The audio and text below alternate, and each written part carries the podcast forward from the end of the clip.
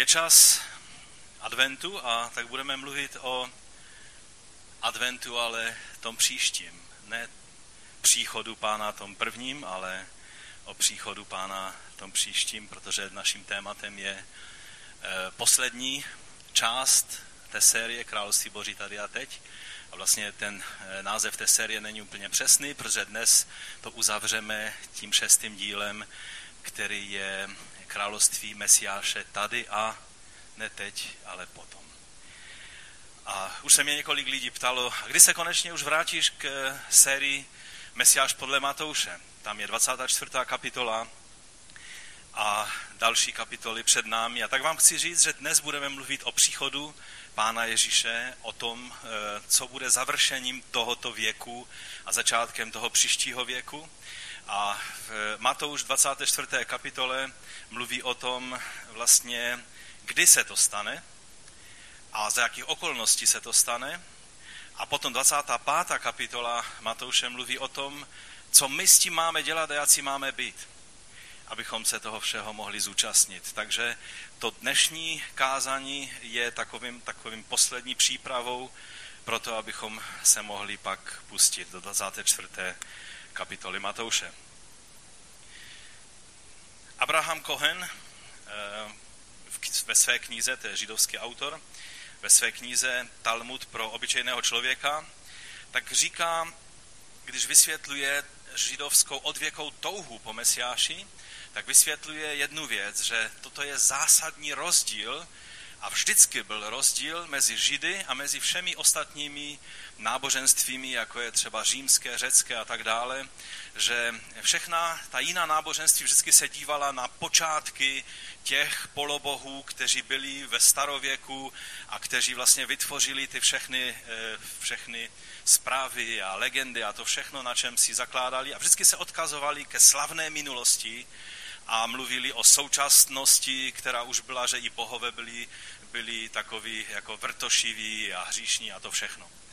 A Židé se v tom lišili, že ano, oni měli i slavnou budoucnost, teda slavnou minulost za sebou, slavnou dobu Mojžíše, slavnou dobu krále Davida, po které toužili, ale vždycky se obraceli do budoucna a čekali, že tento věk, ve kterém žijeme, tak jednou bude mít konec a bude nastolen věk příští, ve kterém Bůh bude vládnout skrze Mesiáše, a tak mluvili vždycky o onom věku současném a o tom příštím věku a k němu se s nadějí vzhlíželi a na něj očekávali. A to je přesně to, co jsme zdědili od vlastně Židů, protože všichni první křesťané byli Židé a náš Pán je Žid. Víte o tom, že náš Mesiáš je Žid? Je dobré si to uvědomovat. A proto my jako křesťané jsme vlastně pokračováním těchto nadějí, když očekáváme příchod našeho Pána Ježíše Krista, tak jsme v souladu s těmito očekáváními. Dokonce je taková zajímavá tradice ohledně dnu Mesiáše mezi Židy, když se mluvilo o těch porodních bolestech, o kterých také i Nový zákon mluví, Pán Ježíš mluví, že? Toho nastolení mesiánského věku, tak rabíni říkali o tom, že to bude generace, ve které syn Davidův přijde, aby nastolil mesiánské království, tak předtím, že bude generace mladých lidí, kteří budou urážet své starší spolubratry, nebo že starší budou muset povstat před mladými, aby si mladí mohli sednout. Že dcery budou vzpůrné a budou se protivit svým matkám. Synové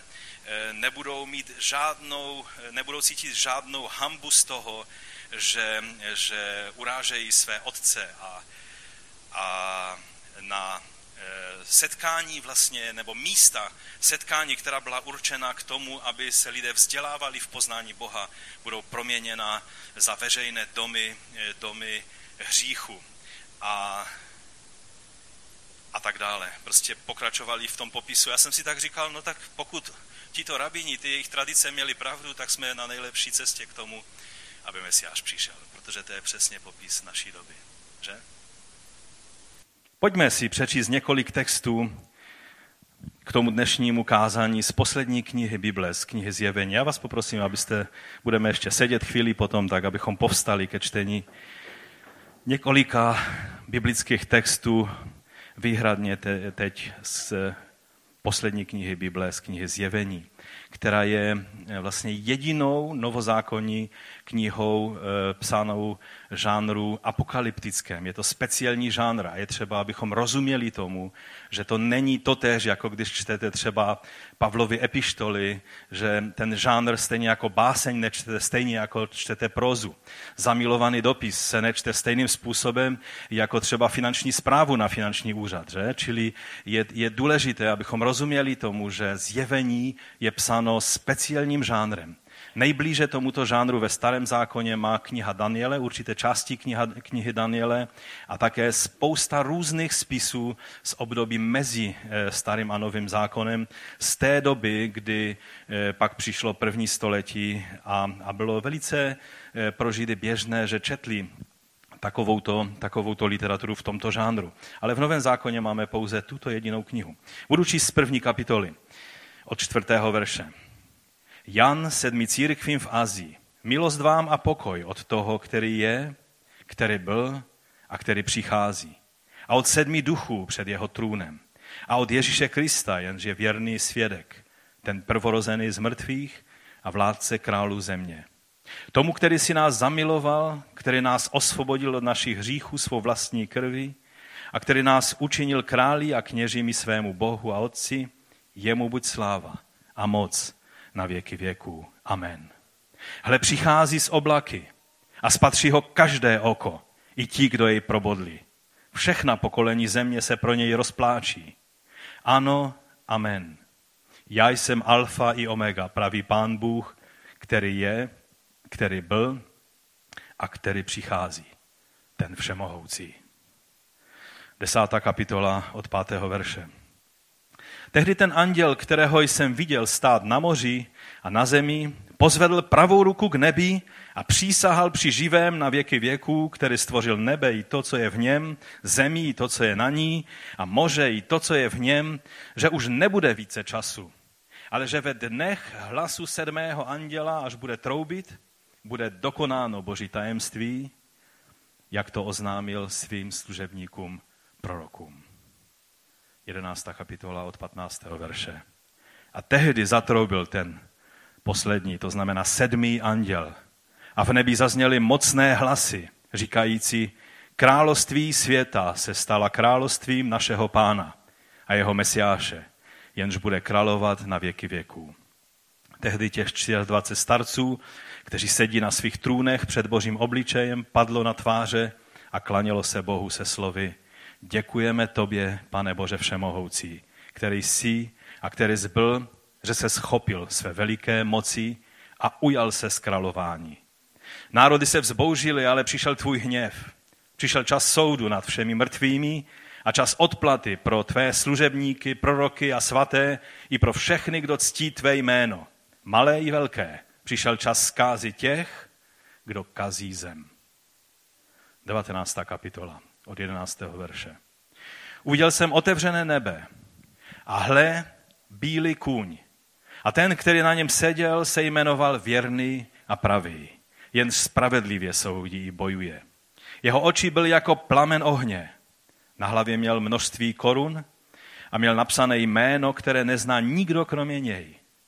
Byl oblečen rouchem nasáklým krví a jeho jméno je Slovo Boží. Za ním jela nebeská vojska na bílých koních, oblečena bílým a čistým kmentem.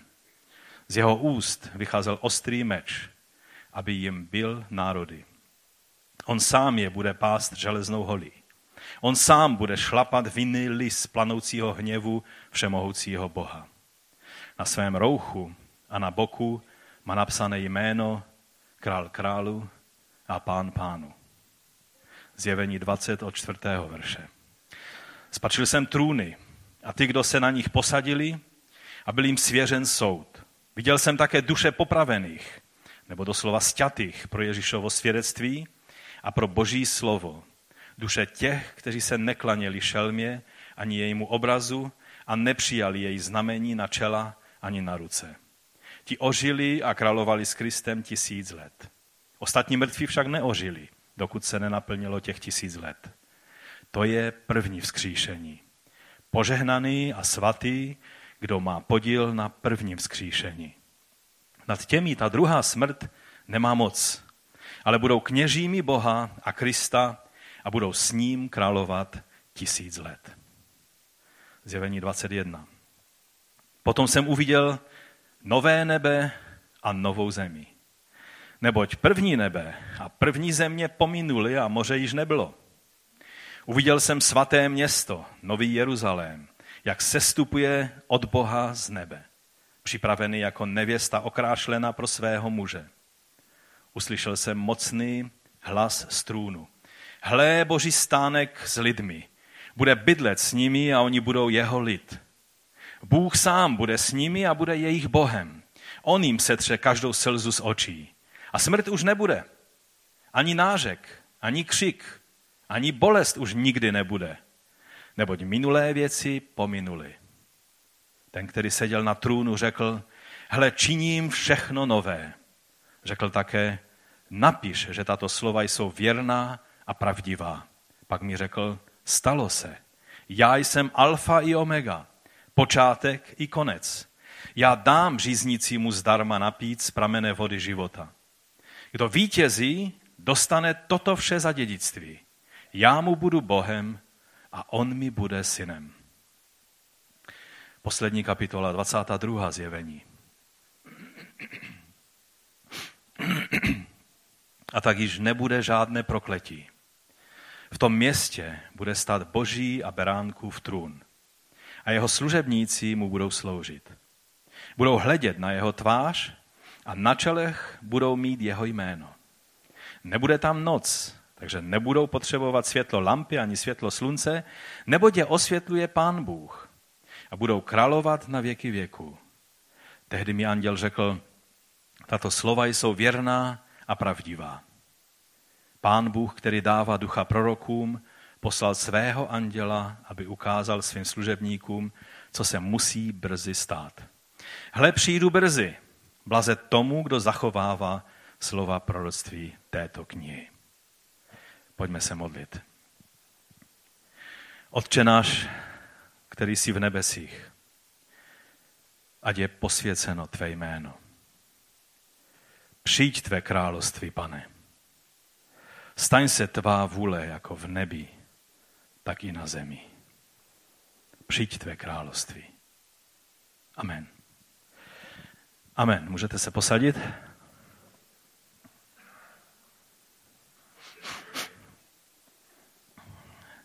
Takže, jak jsem už řekl, to dnešní téma završuje celou tu sérii o Božím království. A mluvili jsme v tom prvním dílu, jsme si vysvětlovali, co království znamená, co království je a co není a jaký je význam toho tématu v učení Ježíše i apoštolů, že to bylo vlastně evangelium království, které Ježíš hlásal a také i apoštole. V druhém dílu jsme mluvili o tom, že vlastně žijeme na světě, kde jsou dvě království. Království tohoto světa, které je ve vládě toho ducha, toho knížete temnosti na povětří a nebo jak je nazván také na jiném místě, že je to Bůh tohoto věku. Často se to překládá jako Bůh tohoto světa, ale tam je doslova řečeno, tam je použito slovo aion, což znamená věk, čili duch tohoto současného věku, protože my očekáváme ten příští věk. Ale také zároveň už je tady inaugurované, započaté království Mesiáše. A tak jsme v třetím dílu mluvili o tom, že je to Boží tajemství, že to království působí v tomto světě, není z tohoto světa, působí v tomto věku, je to království toho příštího věku a my už máme možnost prožívat jeho moc. A pak v dalším dílu jsme mluvili ve čtvrtém o tom, že účast na tomto království mají jenom ti, kteří se znovu zrodí z vody a z ducha. Ti, kteří se narodí do tohoto království duchovním zrodem. Ne tím tělesným, tak jak se každý rodíme na tento svět, ale kteří prožijou narození z ducha. No a v tom pátém minulém dílu jsme mluvili o tom, že království nyní znamená působení Ducha Svatého. působení Ducha Svatého v tobě a ve mně a skrze nás v tomto světě. Takovým způsobem ono království v Duchu Svatém v tomto světě působí. No a dnes budeme mluvit o tom, co to království bude znamenat nejenom teď, ale především potom. Takže jsem to nazval Království Mesiáše tady a potom. Takže můj první bod je tady. Není to nějaká chyba, že tam mám tady? Nemělo by to být, že Království Mesiáše tam a potom, tam v nebesích, tam, kam směřujeme. Protože to je taková velice populární křesťanská představa. Až téměř se to stalo takovým úslovím, že říkáme, že teď v této časnosti žijeme a strádáme a máme různé bolesti a problémy a očekáváme té chvíle, kdy budeme moci odejít do naší na věčnost, to znamená do nebe. Člověk, když zemře, tak jde k Pánu do nebe. Ale je toto naše očekávání, které očekáváme, je toto završení dějin, že tady na této zemi žijeme v čase a ve věčnosti už nebude času a tam budeme žít pak v Božím království na věky věku. A nebo jak to je? Chci vám říct, že ta představa je sice velice častá, nějak ji tak máme v povědomí, ale je dost problematické, když ji začnete hledat v Biblii. Protože Bible Boží království potom ukazuje, že ono bude tady, na této zemi. Někdy máme pocit, že země už je tak zlá, tak špatná, že Bůh nějak tak prostě ji zavrhnul a odkopne ji pryč a udělá úplně něco nového. A i když vytvořil zemi proto, aby člověk žil na zemi, tak nás veme do nebe a budeme žít v nebi. Takže celá ta záležitost ze zemí byl velký omyl. Chci vám říct, omylem je tenhle názor.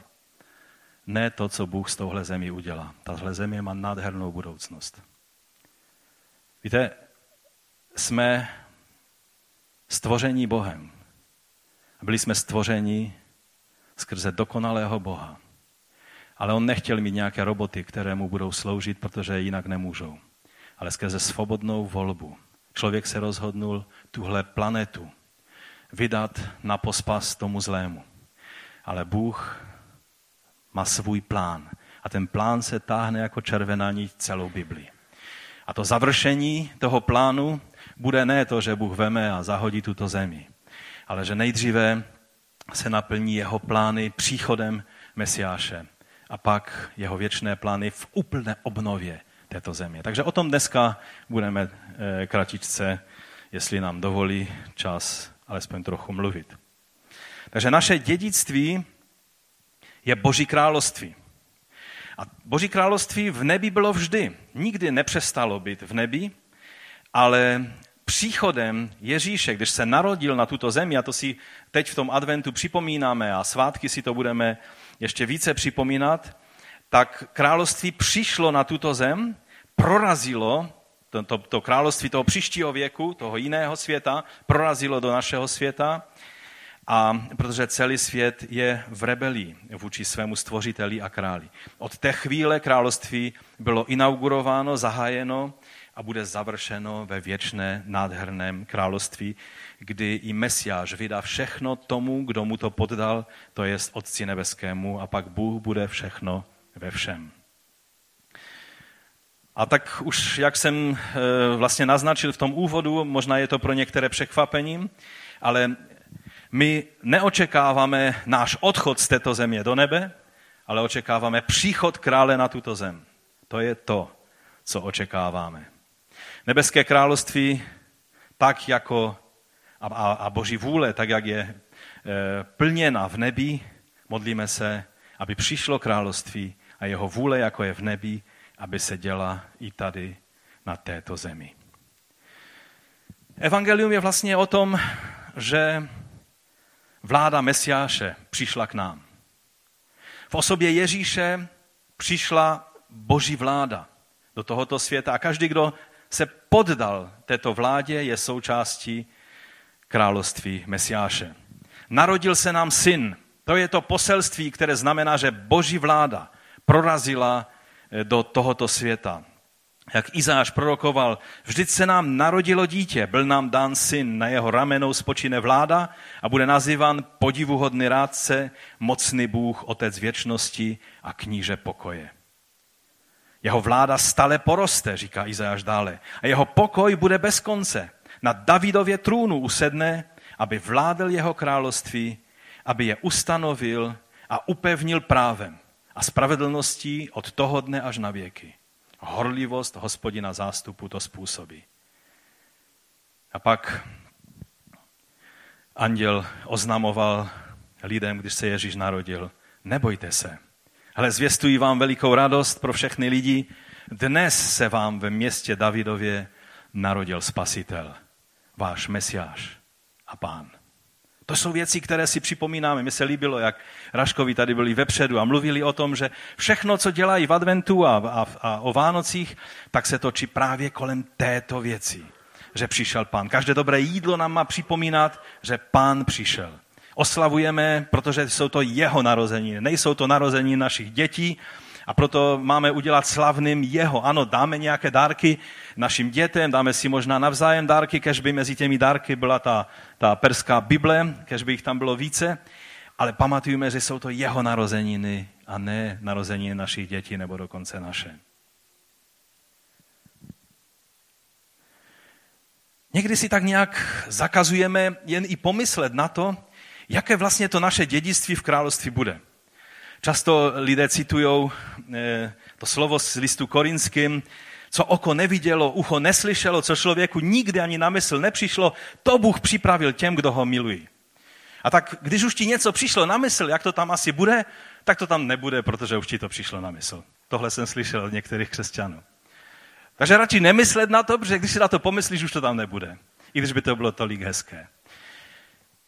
Není většího vytržení, nebo je mnoho větších, ale je to jeden z typických příkladů, jak lze vytrhnout určité místo z písma, z kontextu a používat ho ve věci, u které apoštol Pavel by stál a takhle by na vás zíral a říká, to jste z toho vyčetli? Opravdu? Jo, protože stačí přečíst verš předtím a zatím a je to celkem jasné.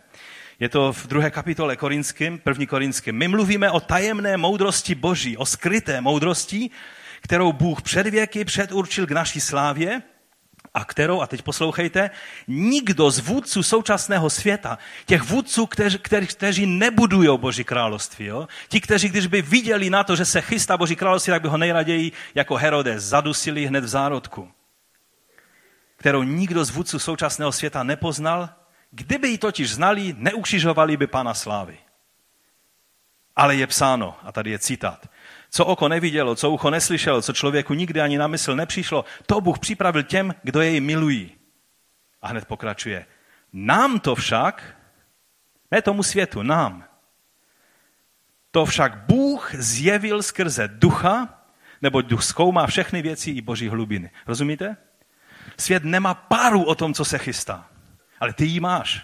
Nejenom, že máš páru, ale ty víš, protože ti bylo zjeveno v Kristu. To obrovské tajemství, ale to není dnešní naše téma. Takže ten verš neznamená to, že když se ti zdá, že tam bude hezky v nebi, tak už tam hezky nemůže být, protože už ti to přišlo na mysl.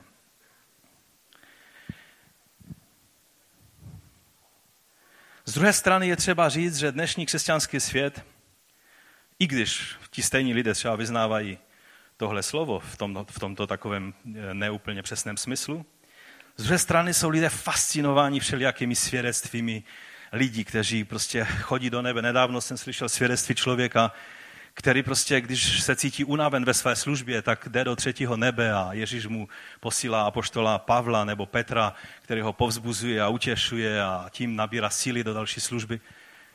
Jako mě běhal mraz po zádech, protože to není křesťanství. To je spiritualismus, který je rozenou sestrou spiritismu. Je obrovské množství všelijakých okultních věcí, které se mezi moderními křesťany dějí, ve znamení toho, že jsou to zjevení. Pavel říká, že mnozí lidé prostě jsou fascinováni svými andělskými zjeveními, které nemají žádnou účinnost v tom, abychom žili skutečně Božím životem. Já neříkám, že se vám nemůže zjevit anděl, kéž by se každému z nás zjevil. Já sám to mluvím a přitom jsem měl už v mládí jako dítě velice silné setkání s andělem, které se mnou velice otřáslo a byl to silný zážitek. Ale víte, fascinace má být úplně něčím jiným. Naše fascinace má být Kristem. A co všechno Kristus dělá. Protože to je to, co nám je dáno, abychom na něj hleděli a jím byli fascinováni. Apoštol Pavel říká v 2. Korinským v 12. kapitole: znám člověka v Kristu, který byl před 14 lety vytržen až do 3. nebe. A teď bychom čekali, že bude psát celé velké knihy o tom, co všechno tam zažil. A vím, že tento člověk, bylo-li to v těle či bez těla, nevím. Upřímně to říká, že neví. Možná to bylo tělesné vytržení, možná jenom to bylo vidění. Bůh to ví. Byl vytržen do ráje a uslyšel nevypravitelné věci, o nichž není člověku dovoleno promluvit. Jo, čili to byl postoj apoštola Pavla. Z druhé strany ale někdy, když prožíváme takové chvíle, kdy už nám je těžko tady na tomto světě, tak někdy toužíme potom, aby se něco stalo a tento svět byl zase v pořádku. A Derek Lehmann, který je skvělým mesiánským teologem, je to mladý člověk, on napsal takovou zajímavou knihu na různá témata týkající se toho, o čem dnes mluvíme. A on tam říká velice zajímavou věc. On tvrdí, že kromě toho, co je napsáno v písmu, i v nás je zaznamenáno záznam o tom, jaký bude onen příští věk. Že každý v srdci nosíme záznam o tom, jaký ten věk bude.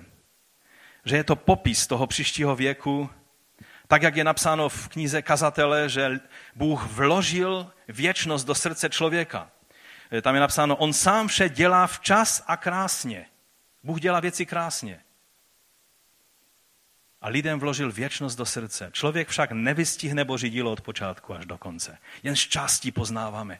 Ale tu a tam ta část se v nás projeví. Ta věčnost vložená do našeho srdce, ta nám naznačuje, kterým směrem ty věci se ubírají. Ta naše touha v našem srdci, ty čisté touhy, které máme před Bohem, ty nám ukazují cestu. Například, když je rodina na horách, na čistém vzduchu a je fascinovaná nádherou přírody, toho, jak Bůh stvořil tuto zemi, to je znamení. To je znamení toho, že onen příští věk bude ve znamení této nádhery. Víte, je jiný svět, který ničí, kazí, zabíjí, znetvořuje. Bůh, když něco dělá, tak je to, tak jak říká kniha Kazatel, je to krásné.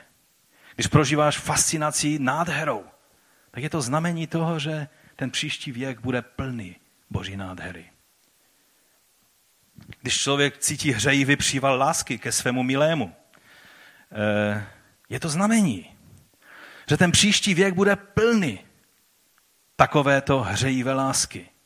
Že je to prostředí, kde je Bůh, protože Bůh je láska. Každá hádka, každá nenávist, tam tyhle věci nebudou. Když se dokonce malé dítě, jak říká Derek Lehmann, zadívá do bajné krajiny v nějaké knize, kde je nějaká pohádka, ne ty dnešní pohádky, kde je plno čertů a nějakých démonů a Harry Potterů a horších věcí, ale takové ty klasické pohádky, které ještě mají takový ten svět pohádkový, nádherný. A když dítě se dívá, tak se mu líbí ten svět, protože ten svět je většinou spravedlivý.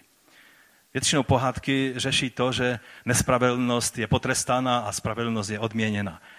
Když se dítě zadívá, znamená, že je to touha po něčem, co ukazuje na ten věk příští, který bude naplněn. Nebo všechny ty alegorické příběhy pro nás dospělé ukazují na to, že máme touhu po čistším, lepším, bezhříšném, bez násilí světě. A to je znamení v nás, že ten příští věk bude přesně takový. Toto znamení pramení z té věčnosti, kterou Bůh do nás vložil. To, co jsme četli ze zjevení, tak je také vyjádřením, ale už skrze Ducha Božího.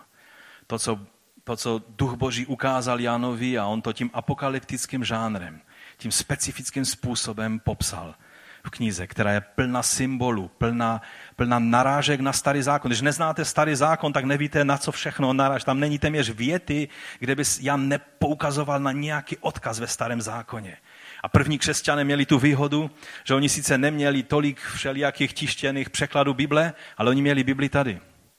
Mnozí znali úplně z paměti, protože paměť tehdy fungovala jinak. Neměli Google, víte? Takže museli mít Google tady, v hlavě. Všechno, co potřebovali, tak nosili v hlavě. A když četli Janovo zjevení, tak prostě všechno jim to odkazovalo na ta různá... Já na to musím mít program, logos, který mi pomáhá ty odkazy všechny si najít v Bibli, ale oni na to měli čistě jenom paměť, když četli Tóru a proroky a to všechno se jim připomínalo. A ty aluze nebo narážky nebo ty odkazy, to všechno tomu oni rozuměli. A je to nádherné vyjádření touhy potom, kdy Pán přijde a završí tu nespravedlnost svojí spravedlností. Tu všechnu bolest odměnou, že on je ten, který setře každou slzu. Není ta kniha Zjevení knihou, jak někteří vysvětlují, hlavně ti, kteří třeba teologicky nějak stojí za tou sérií knih Left Behind, nebo nevím, jak je český titul, Ponechání na pospas, myslím, to by byl takový celkem přesný překlad anglického, nevím, jestli ho použili v českém překladu, myslím, že to vyšlo nějak. Byly i filmy, celá série, teď probíhá v Americe, poslední hollywoodská série toho filmu Left Behind. Je to hezký katastrofický film, ale teologicky úplně vedle, ale když se přesto chcete na něho podívat jako na hezký katastrofický film, je to zajímavá záležitost. Ale oni by vám řekli, že vlastně celé zjevení od 4. kapitoly dál se už týká těch, kteří jsou left behind, těch, kteří budou ponecháni na pospas tady. A přitom ta kniha je napsána, a dokonce i na začátku, na konci té knihy je napsáno: požehnaný každý, kdo čte tuto knihu, kdo přijímá to všechno, co ta kniha říká. Ta kniha byla pro první generaci křesťanů, těch, kteří žili v době antikristovského Nerona, protože to je jeden z antikristů, o kterém kniha Zjevení mluví. A také ten jeho pravzor Antiochus Epifanes, že se na něj odkazuje. Ale taky všichni antikristové, kteří byli v tom stejném systému v průběhu těch věků. Všichni, kteří toužili po světovládě, ať to byli ti rádoby křesťané, kteří vytvářeli systém světovlády a ještě se odvolávali na jméno Ježíše Krista. A nebo to byl nacismus, a nebo to byl komunismus. To všechno byla touha po světovládě, která byla ne kristovská, ale antikristovská. A po všechny ty generace kniha Zjevení mluví do jejich situací. Jsou tam principy, které nám mluví o tom, co všechno se děje a jak my v tom se máme nalézt. A především to, že Ježíš bude mít poslední slovo v tom všem. Je to nádherná kniha, která mluví i do naší generace, od té první generace až po tu poslední. Ono, většina křesťanů si myslí, že je tou poslední generací. Pokud nebudete poslední generací, pak na závěr toho kázání budu mít pro vás i veliké potěšení. Ale když budeme tou poslední, kdybychom náhodou byli tou poslední generací, pak by to bylo přesně tak, jak ta kniha mluví. Že budou na konci dva druhy lidí. Budou lidé, kteří přijmou znamení šelmy, a budou lidé, kteří budou mít znamení beránka. Bude znamení beránka nějaký čip? Budou mít křesťané nějaký čip, že patří Kristu? Co je tím znamením beránka? Jsme zapečetěni Duchem Svatým. A znamení beránka je, že budeš patřit beránkovi i za cenu utrpení a vysmívání a strádání. No a když to znamení beránka není čip, musí být to znamení šelmy čip, tak mnozí vyučují. Nechci se u toho zdržovat. Chci vám říct, bude to stejné znamení jako znamení beránka. Je to obraz toho, že na konci budou jenom dva druhy lidí. Lidé, kteří se klanějí šelmě, a lidé, kteří se klanějí beránkovi. Kéž bychom všichni, jak jsme tady v tomto sálu, patřili do té skupiny, která se klaní a vzývá a oslavuje beránka. Ono mnozí lidé i v té poslední chvíli, v té chvíli porodních bolestí, tam je napsáno, že budou celé národy plakat. Všimli jste si, jak jsme četli ve Zjevení? Celé národy budou v té chvíli plakat. Já věřím, že to je pláč pokání. že v té poslední chvíli bude obrovské pokání. To největší pokání bude prožívat národ izraelský. Ono už se ty věci částečně dějou i dnes, ale to vyvrcholení bude těsně před tím, když už bude jasné, že Ježíš přichází. Takže pojďme se nyní podívat na události, které oddělují, které jsou popsané jako to dělítko mezi naším věkem, tím světem, ve kterém teď žijeme, a tím příštím věkem. Je to zaprvé, co? Příchod Pána Ježíše v moci a slávě. Je to takzvaná paruzia, to je slovo, které se používá v souvislosti s příchodem, to je to řecké slovo, které je použito na všech místech, kde se mluví o jeho příchodu. Paruzia znamená vlastně příchod, viditelný, osobní příchod. Je to slovo, které se používalo, když král přicházel do města, tak to byla paruzia krále.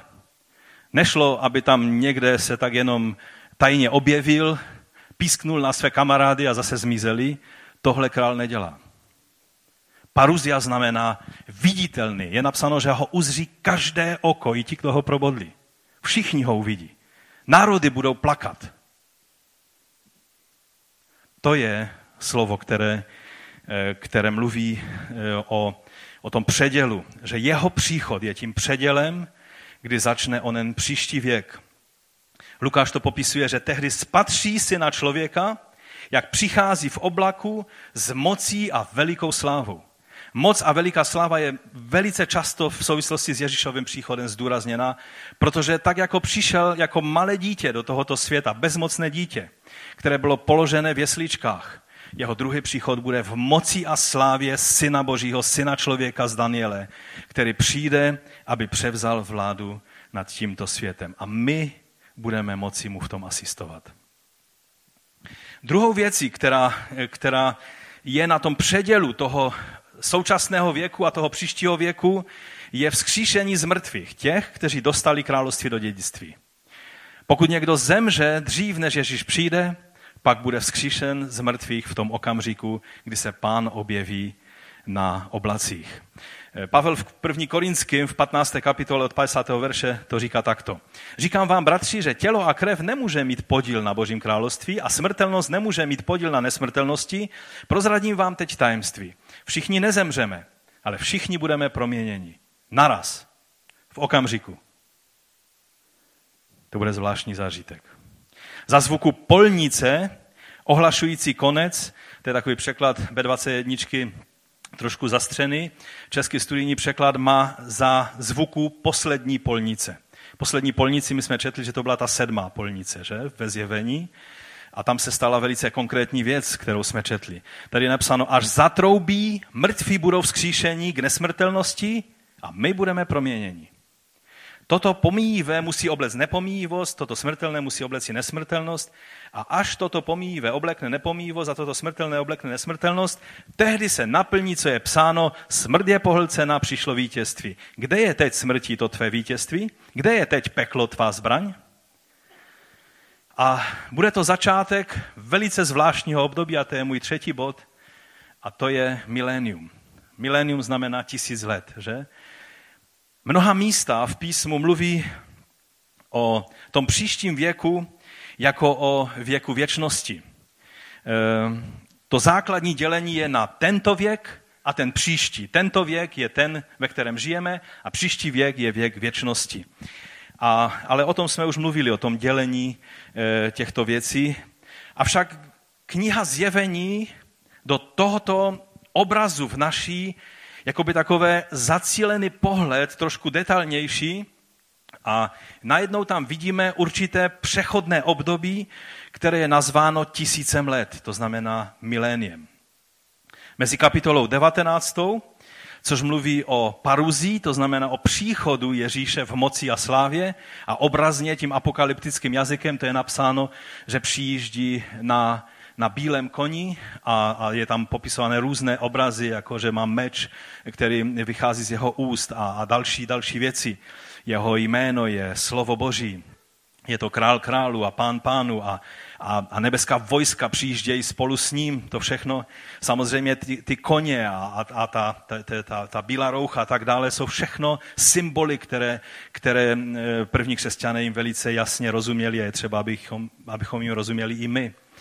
Takže od té 19. kapitoly a pak 21. kapitola mluví o novém nebi a o nové zemi, my jsme to četli, ta místa, že? Tak mezi těmi dvěmi kapitolami je taková zvláštní kapitola 20. Najednou tam je řeč o tisíciletém království a budou s ním královat 1000 let.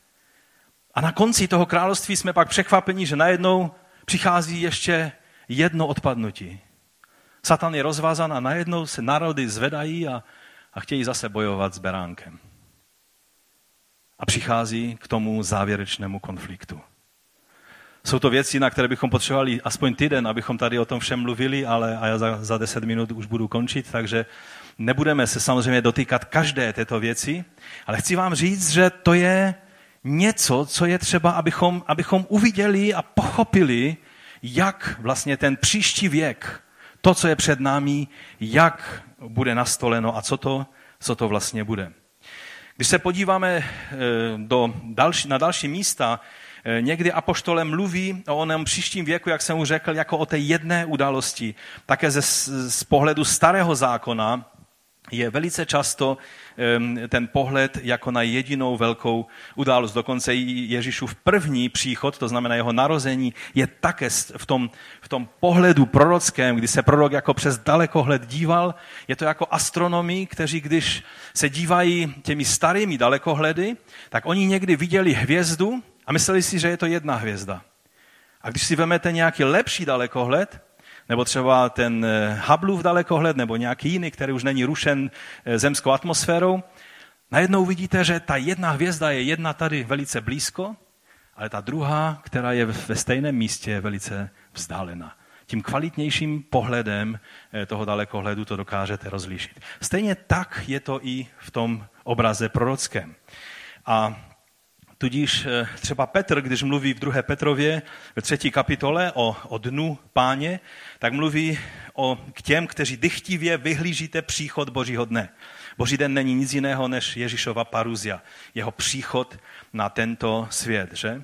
A on tady mluví o tom, že křesťané jsou ti, kteří dychtivě vyhlížejí tento den. Dokonce Petr mluví o tom, že ho můžeme ten den přiblížit, nebo že můžeme způsobit, že bude dříve svým postojem. To jsou zajímavé věci, o kterých budeme mluvit v sérii Mesiáš podle Matouše.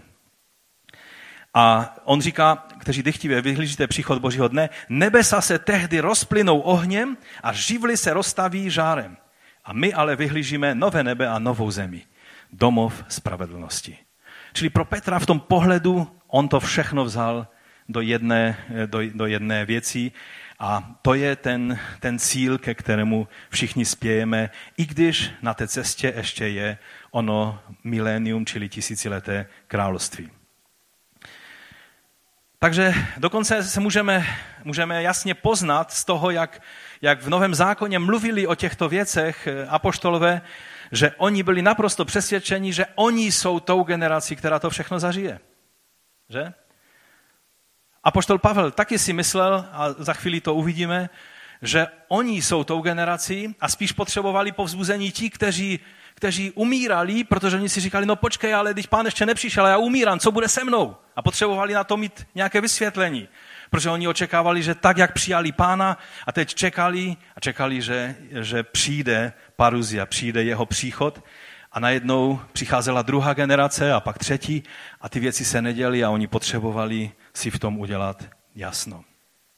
Takže ten prorocký pohled nevždy, někdy jsou věci postavené jakoby spolu, ale víme, že třeba stejně tak jako první příchod a druhý příchod Ježíšův. Dnes už víme, že rozdíl mezi tím, který u proroku někdy je to dáno jako téměř jedna událost, jako věci, které jsou vedle sebe, tak my už dnes víme, že minimálně 2000 let mezi tím bylo, že?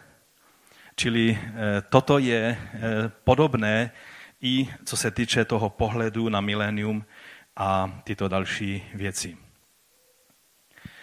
Ale také i další místa naznačují existenci tohoto zvláštního tisíciletého období. Samozřejmě jenom poznámka, že je mnoho křesťanů, kteří pro tuto takovou, že je to dost takový sporný pohled, že je jenom několik míst, které naznačují existenci tohoto tisíciletého období, ale pak jsou mnoha místa, které to spojují, tak mnozí křesťané jsou takzvanými amilenialisty, to znamená, že berou milenium jako symbolické vyjádření určitých věcí, o kterých nemáme dnes čas mluvit. Já bych vám chtěl říct, že když se setkáte s takovýmto křesťanem, kterých je, myslím si, v současném světě možná i většina, to neznamená, že to jsou heretici, kteří půjdou do pekla. Jo? A že byste vy se přestali kamarádit s takovýmito křesťany. Protože jestli někdo věří v to, že milenium je symbolické, nebo že milenium je doslovné tisícileté království, to důležité je, jestli jste s Kristem navždy, anebo jestli jste na té druhé straně. Jestli máte znamení šelmy, nebo máte znamení beránka. To je důležité. Takže když se vyskytne tady v tomto sboru nějaký amilenialista, protože postmilenialistů už je hodně málo, my jsme, a já jsem premilenialista, já věřím, že většina z nás tady, že? Tak bych vás prosil, abyste si nemysleli, že ho máte přivést ke mně, abychom ho ze sboru vypoklonkovali, jo? Takového člověka. To je jenom poznámka k těmto věcem. Další místo třeba, které mluví o tom tisíciletém věku vlády Mesiáše, je třeba 1. Korinským 15. kapitola, kterou jsme už citovali, tam o pár veršů výše je: Kristus ale byl vzkříšen jako první ze všech zesnulých. Jako skrze člověka přišla smrt, tak skrze člověka přišlo z mrtvých stání. Jako v Adamovi všichni umírají, tak v Kristu všichni ožijí. Každý však ve svém pořadí. Kristus jako první, při jeho příchodu pak ti, kdo jsou Kristovi. Tady mluví velice stejnou řeči jako Jan ve Zjevení. Potom přijde konec, až Kristus přemůže veškerou vládu, vrchnost a moc a předá království Bohu a Otci. Musí totiž královat, než mu Bůh položí všechny nepřátele k nohám. Poslední nepřítel, jenž bude přemožen, je smrt. Zničení smrti bude teprve až po mileniu, když bychom četli Zjevení. Vždyť všechno položil k jeho nohám. Když ovšem říká, že je mu všechno poddáno, je zřejmé, že je to všechno kromě toho, který mu to poddal. Až mu tedy bude všechno poddáno, pak se i sám syn poddá tomu, který mu všechno podal, aby Bůh byl všechno ve všem.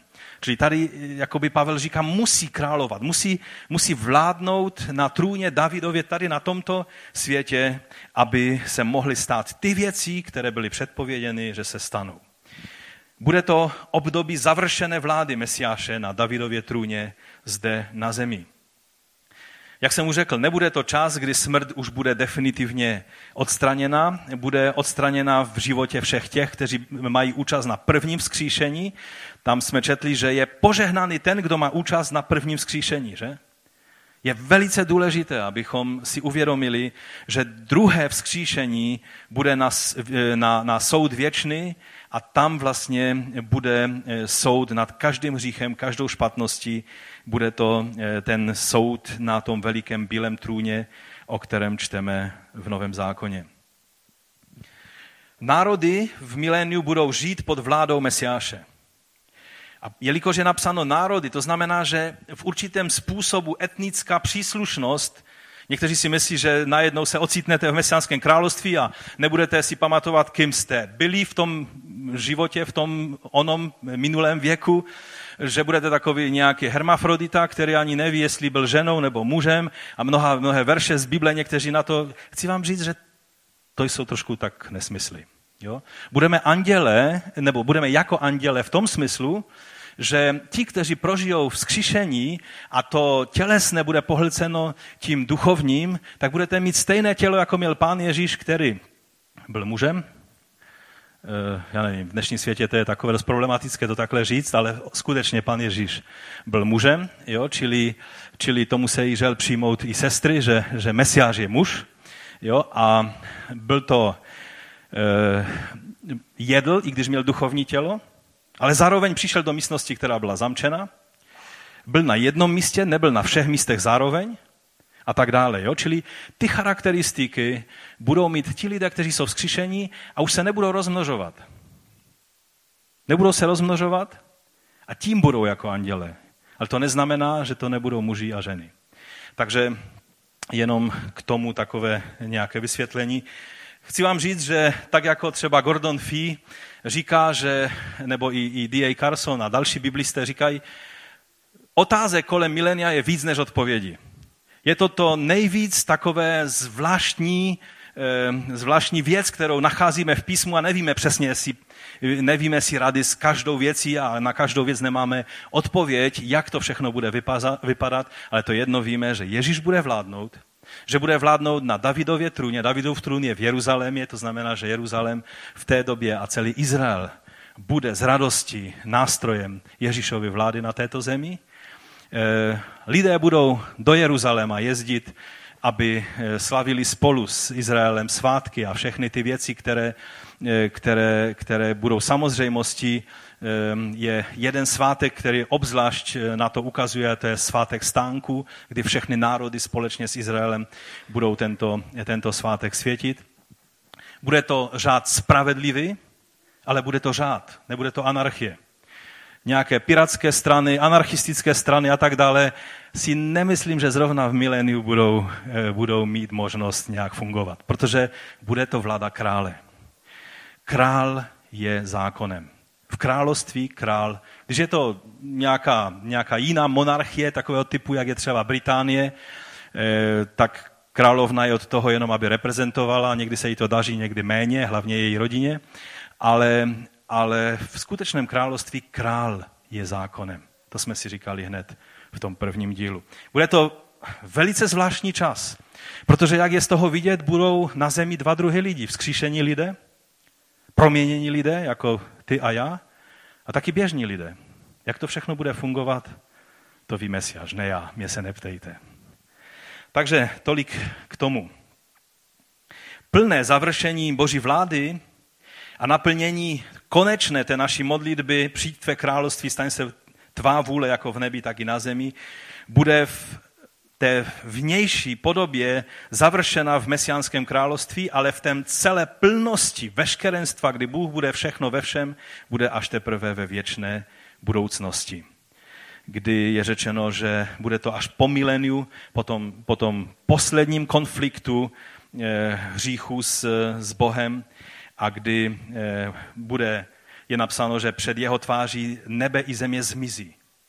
Zmizí jenom proto, aby byla proměněna a aby nebe a země byly obnovené, protože to slovo nová znamená obnovena a Jeruzalém bude přicházet z nebe, které vyjadřuje Boží lid všech věků, všech národů. A Bůh bude Bohem. A nebude třeba slunce, protože Bůh bude naším světlem. Nebude třeba chrámu, protože Boží přítomnost bude všude. To všechno je před námi.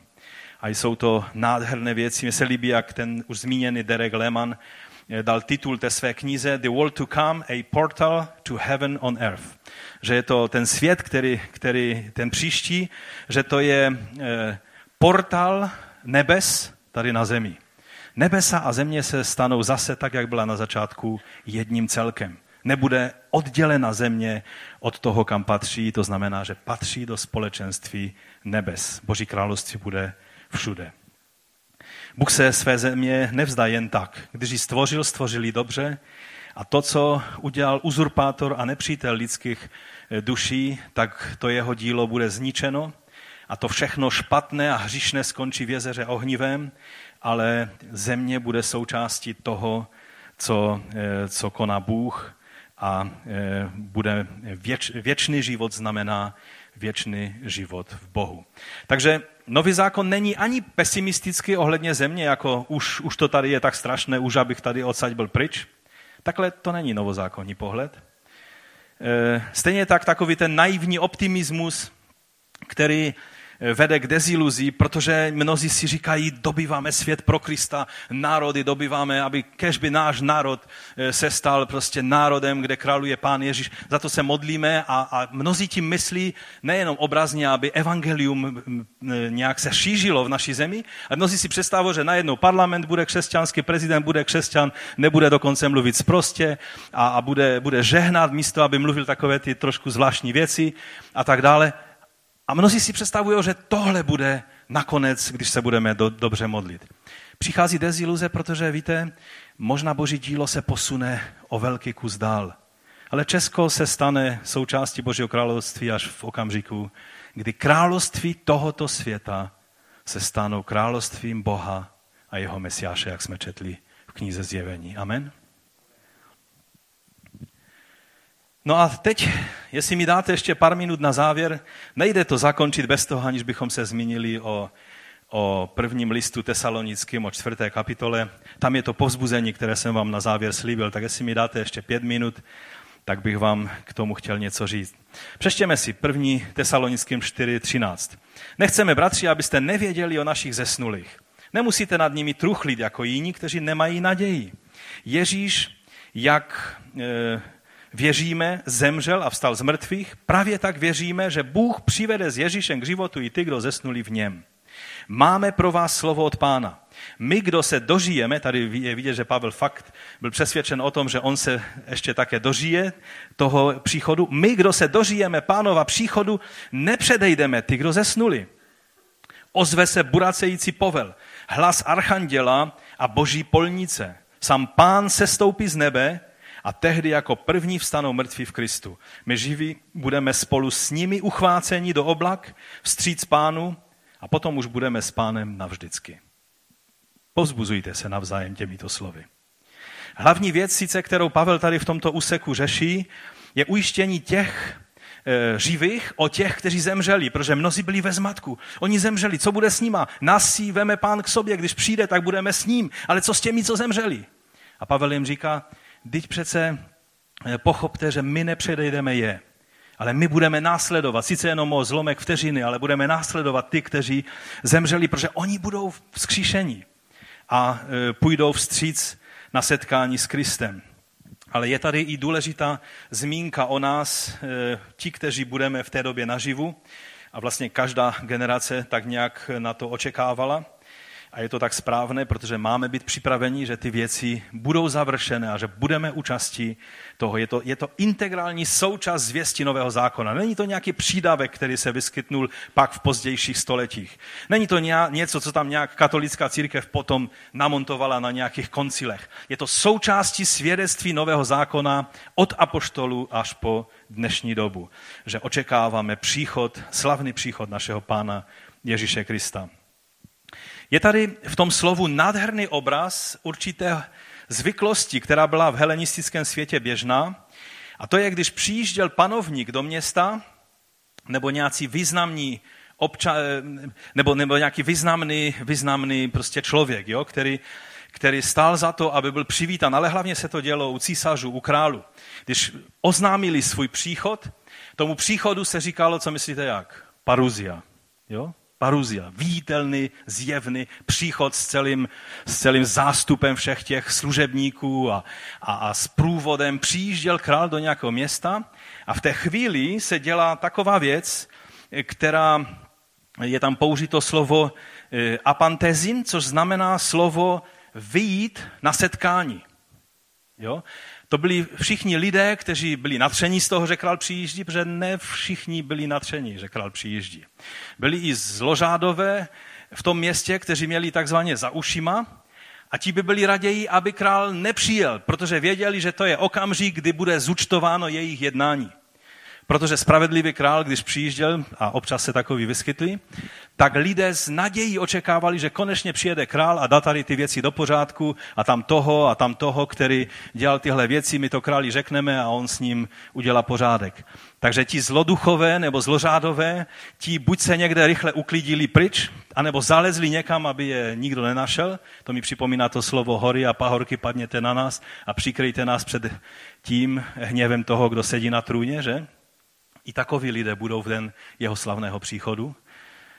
A ti, kteří ovšem byli nadšení z toho, že král přijíždí, a většinou to byla i ti významní lidé, šlechta a významní občané toho města, tak udělali to apantezin, že oni vyšli z toho města před brány a šli daleko tou cestou vstříc králi a tam ho z radosti přivítali a dali mu najevo, jak jsou rádi, že přijíždí, a společně průvodem přišli spolu s králem do toho města. No a pak tam král zauřadoval, udělal pořádek s těmi, se kterými bylo třeba udělat pořádek a nastolil zase řád do toho města. To je obraz, který Pavel používá jako obraz toho, co bude v den Ježíšova příchodu. To znamená, že to nebude tak, mnozí, třeba ta celá série Left Behind vyučuje, že najednou Ježíš tam se někde na oblacích objeví, zamává jenom na ty, kteří mu patří a oni najednou bum a zmizí, tak v tom filmu to je ukázáno, že v letadle letěli a najednou bum a pilot byl pryč a letadlo zhavarovalo a další takové věci. Bude to spíš ten obraz, který Pavel tady použil. Přichází král. Všichni to ví, protože ty porodní bolesti dospěly do stádia, kde je jasné, že je to otázka velice blízké doby. A v té chvíli ti, kteří jsou natřeni z toho, budou připraveni a najednou dostanou možnost se setkat s Pánem a králem na oblacích. Budou moci ho přivítat, protože není tady dostatečně velký stadion, kde bychom se všichni setkali. Bude to největší shromáždění křesťanů, které si dokážete představit. Doufám, že tam nebude třeba dělat sbírku, protože kolik bychom vzali těch pořadatelů, že? Na to, aby to všechno obešli. To si dělám jenom legraci, protože na každém pořádném křesťanském shromáždění sbírka má být. Ale v té chvíli to bude to největší shromáždění všech křesťanů, Židů, spravedlivých, Izraele, kteří v dějinách byli a setkají se s Kristem na povětří. Jenom proto, aby ho přivítali a uvedli v jeho slavě na tuto zem. Aby se chopil vlády. Aby nastolil svůj řád na této zemi. To bude ta nejslavnější chvíle. Mesiánské království je nazváno jako svatba beránková, protože mnozí Židé, to nejúžasnější, ti chudí Židé si dokázali představit to nejúžasnější, jo, že tak, jak jsem říkal, že to, co si dokážete hezkého představit, tak je to znamení ve vás, že tohle bude v tom příštím věku. Tak oni si představovali, protože stále měli hlad, si představovali plné stoly jídla. A oni sedí, i chudí, i bohatí spolu a někteří ti bohatí dokonce tam nebudou, jak řekl Ježíš, že byli pozváni ti, kteří si to nezasloužili a ti, kteří si mysleli, že na to mají a že tam musí být, tak ti tam nebyli, byli vyhozeni, protože jeho příchod znamená i velký obrat. První budou poslední, poslední budou první. A to bude ta nádherná chvíle. Samozřejmě je to symbolické vyjádření, ale je důležité si uvědomit to, že každý symbol, když zjistíme, že něco je ukázáno třeba ve zjevení symbolicky, to neznamená, aha, tak to je jenom symbol, to znamená, že to není nic. Symbol vyjadřuje skutečnost, která je nádhernější než ten symbol, protože ten symbol není schopen, nemáme něco, čím bychom to popsali, tak to vyjadřujeme symbolicky a ten symbol vyjadřuje nádhernou skutečnost, kterou je třeba popsat symbolicky, protože jinak bychom to nepochopili. To je něco, jako byste elektřinu vysvětlovali lidem v amazonské džungli a tak byste používali symboly, nějak jim to vysvětlit, co všechno to je. A takhle nám to je ukázáno, je to nádherné.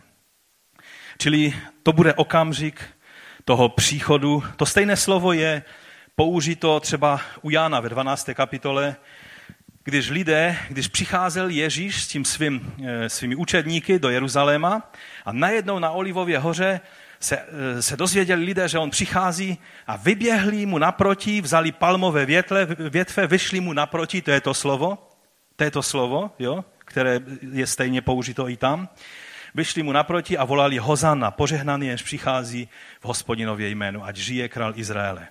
Nebo třeba budeme o tom mluvit v 25. kapitole Matouše, jak tam je o těch panách, že ty 5 moudrých a 5 hloupých, ty družičky, tak když viděli, že přichází ženich, tak tam se strhl křík, ženich tu, jděte mu naproti, tam zase je to slovo, jděte mu naproti, protože on přichází.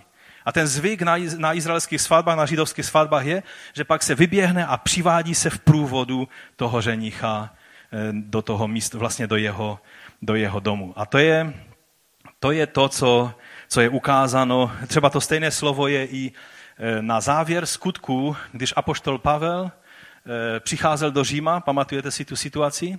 A dozvěděli se bratři o něm v Římě, že Pavel přichází a co udělali? Přesně to stejné slovo je tam napsáno. Šli mu naproti. Vyšli ze Říma a je tam napsáno až k třem dubům, ne, k třem hospodám, že? Vyšli na tu silnici a tam přivítali Pavla, protože pro ně byl velice vzácná osobnost a uvedli společně s ním, přišli do Říma. To je obraz, který je ukázán v té první Tesalonickým ve 4. kapitole. No a je zajímavé, že je to řečeno, že to setkání bude na povětří, protože Efeským 2:2 a další místa, vždycky, když mluví o na povětří, co tam je popsáno? Že jsou to mocnosti na povětří, že? V ponebeských oblastech, démonské knížata a tak dále. Jakoby nám je ukázáno, že v tom okamžiku, když bude to obrovské shromáždění všech věrných Kristových následovníků, všech dob, jakoby to bylo to vrcholné pošlapání všech těch démonských štírů a hadů, o kterých je řečeno, že budeme šlapat. Jakobychom se dostali a řekli, teď běžte pryč, teď tady bude velké setkání toho, který je králem, který se chce setkat se svým lidem. Povstaňme k modlitbě. Na závěr té epištoly, té kapitoly, tam je napsáno, a od té chvíle potom už budeme s Pánem navždycky. Pokud máte trošku jiný názor na to všechno, co jsem tady popisoval, ale pokud váš cíl je být navždycky s Pánem, jak v miléniu, tak ve věčné budoucnosti, tak jste na té správné straně. Protože to bude ten čas, od kdy už nikdy Pán neodejde a neřekne, tak dobré, ještě vás tady zase na další 2000 let nechám. Je napsáno, od té chvíle už navždy budeme s Pánem. A pak Pavel dodává, povzbuzujte se navzájem těmito slovy. Já doufám, že jsem vás alespoň trošinku povzbudil. Pán vám žehnej.